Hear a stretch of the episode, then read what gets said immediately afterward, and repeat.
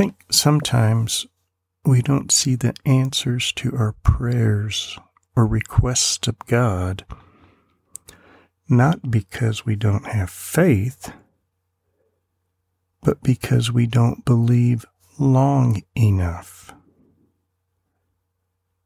I think that sometimes when we pray, we want an answer immediately on the spot. And yet, the full answer is not only the specific prayer or request, but the full answer is what God does within you during that journey. And that's why I think some people don't see answered prayers. Because they don't see the specific answer immediately. And during the journey, they quit. And as Jesus returned, the people welcomed him, for they had all been waiting for him. And there came a man named Jairus and he was an official of the synagogue, and he fell at Jesus' feet and began to implore him to come to the house. For he had an only daughter, about twelve years old, and she was dying. But as he went, the crowds were pressing against him. And a woman who had a hemorrhage for twelve years and could not be healed by anyone came up from behind him and touched the fringe of his cloak. And immediately the hemorrhage stopped. And Jesus said, Who is the one who touched me? And while they were all denying it, Peter said, Master, the people are crowding and pressing in against you. But Jesus said, Someone did touch me, for I was aware that the power had gone out of me. But when the woman saw that she had not escaped notice, she came trembling and fell down before him, and declared in the presence of all the people the reason why she had touched him and how she had been immediately healed. Now that's what we look for. I think often we want that immediate healing, but look at the rest of the text. And he said to her, Daughter, your faith has made you well. Go in peace. And we like to think that if I pray, my faith will be answered immediately. But remember, where was Jesus going? He was going to the house of Jairus.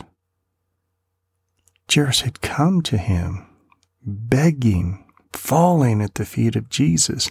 He was begging Jesus, Come to my home. When the woman saw that she had not escaped notice, she came trembling and fell down before him, and declared in the presence of all the people the reason why she had touched him, and how she had been immediately healed. And he said to her, Daughter, your faith has made you well. Go in peace. While he was still speaking, someone came from the house of the synagogue official, saying, Your daughter has died. Do not trouble the teacher any more. But when Jesus heard this, he answered him, do not be afraid any longer. Only believe, and she will be made well.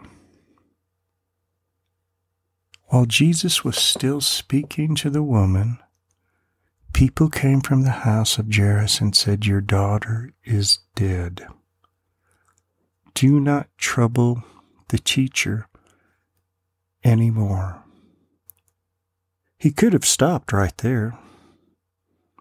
He could have said, It's over. It's done. My prayer was not answered.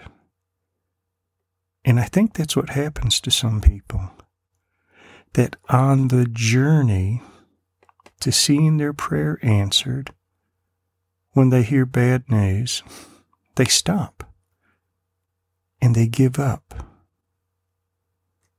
But Jesus said, Do not be afraid any longer, only believe, and she will be made well.